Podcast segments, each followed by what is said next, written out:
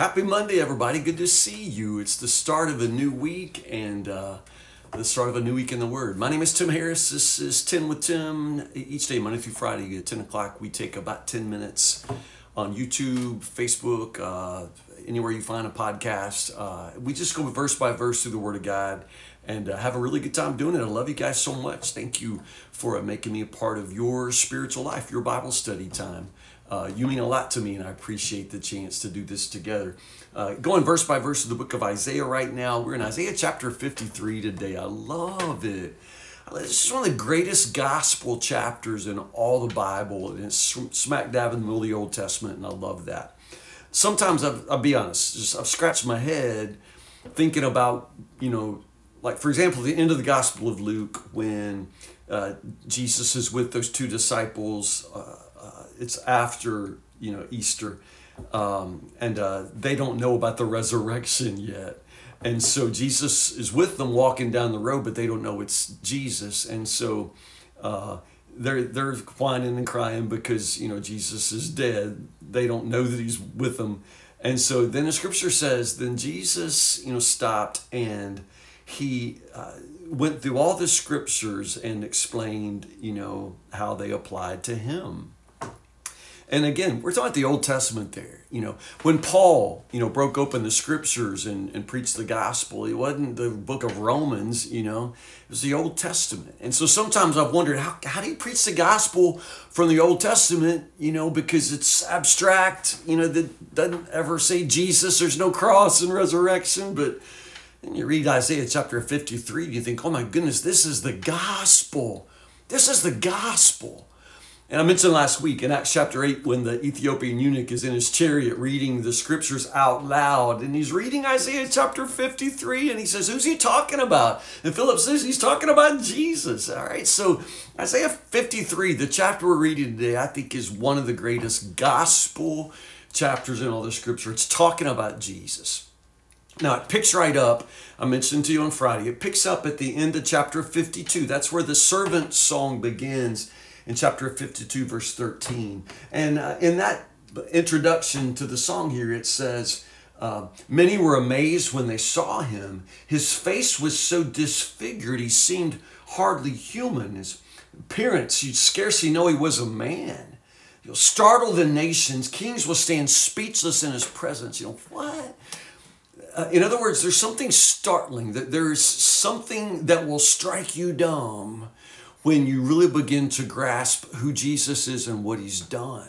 You know, and this is how Isaiah begins the fourth servant song. Who, who's believed our message, he says. Remember last week, we're talking about how beautiful are the mountains are the feet of those who bring good news, the message of salvation. And now, next chapter, he's like, but who's going to believe the message? Because look at how it plays out, you know? And now it's the song of this suffering servant. That gospel salvation, that, that deliverance, that, you know, here comes your God, you know, and then this is how it looks. And nobody expected this. So, so the suffering servant, understand, he, he prospers. And, and, and that's the theme of all the songs. He prospers, God blesses him, but the, the, the path of his exaltation leads through suffering and this appalling death. And, and, and that's why you know, it's like the, nobody expected that. Who's going to believe the message, Isaiah says? Because the servant is the Savior, but he saves us on this path of suffering. And as I said, this startling death. And, this is the story of Isaiah chapter 53. It's just so beautiful. There's nothing beautiful or majestic about his appearance Understand? Jesus doesn't save us by some sort of, you know, a, a, attractive, you know, appearance or some sort of overwhelming power. That's not how he comes. And that's why, in some ways, it's so startling and confusing. You know, what, what? This is the Savior? Grew up in the Lord's presence like a tender green shoot, you know? Um, so he was in the Lord's presence, which means he chose this you know, he, he chose to surrender. He chose obedience to this plan of God to save the world through the suffering and self sacrifice of this servant. It's Jesus, right? Oh my goodness.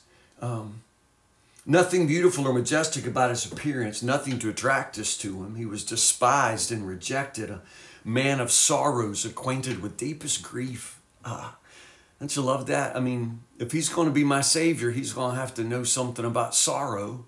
He's going to have to know something about grief. He grew up in the Lord's presence, you know, but at the same time, he becomes one of us. And so he knows, he knows, he knows what it is to be human. He knows what it is to be rejected. He knows what it is to have nobody care about him. He knows what it is to have people turn their backs, you know. He lives this completely faithful human life. He's the only innocent person ever to live. The only person you could truly call good, you, you know? I've known good people. Man, I'm the pastor of Woodburn Baptist Church. Man, they're all good people here.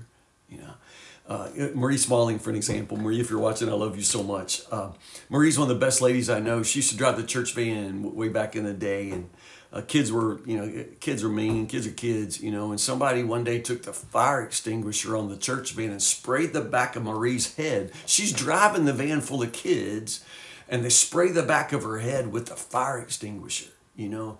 And all the kids were appalled. I mean the other kids because it's like I mean, they love I mean, marie smalling in their minds was a saint you know? And i had a guy he was an adult remembering that day and he said there's got to be a special place in hell for anybody who'd do that to marie smalling. You know it's just like she's such a good lady. She's just such a good lady. And but you take the best person you've ever known. You take the the greatest woman the greatest man and you stand them up, and they still are not going to measure up to God's glorious standard revealed to us in Jesus. He's the only perfect human being, the only totally innocent person.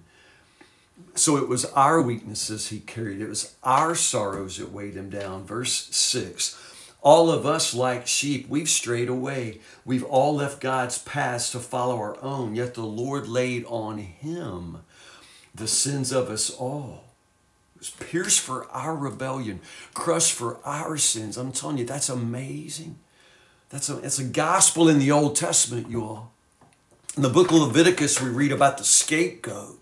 You know, on the Day of Atonement, you had the one lamb that, that would be sacrificed, you know, and bleed and die, you know, for the sake of the sins of the people. But then the scapegoat that the priest would lay his hands upon and, and, and confess the sins of the people, and then you just try to run him off, you know, just run him off. And supposedly the scapegoat would carry away the sins of the people. The lamb would die on the altar, you know, to pay the price, but the scapegoat would carry away the guilt, you, you know.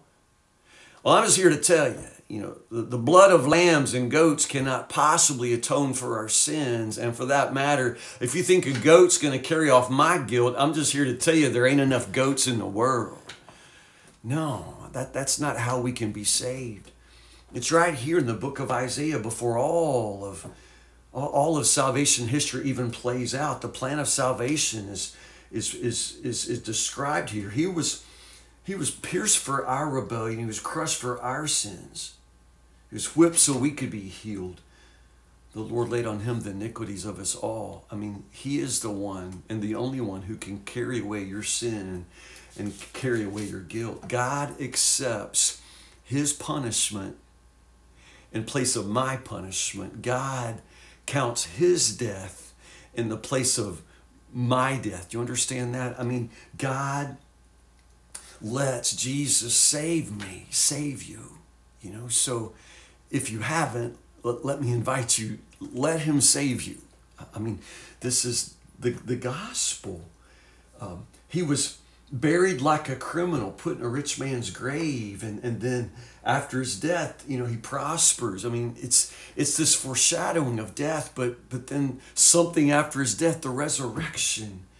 And because of this experience, my righteous servant will make it possible for many to be counted righteous. I will allow him, he will bear all their sins. You know, oh, oh, oh my goodness.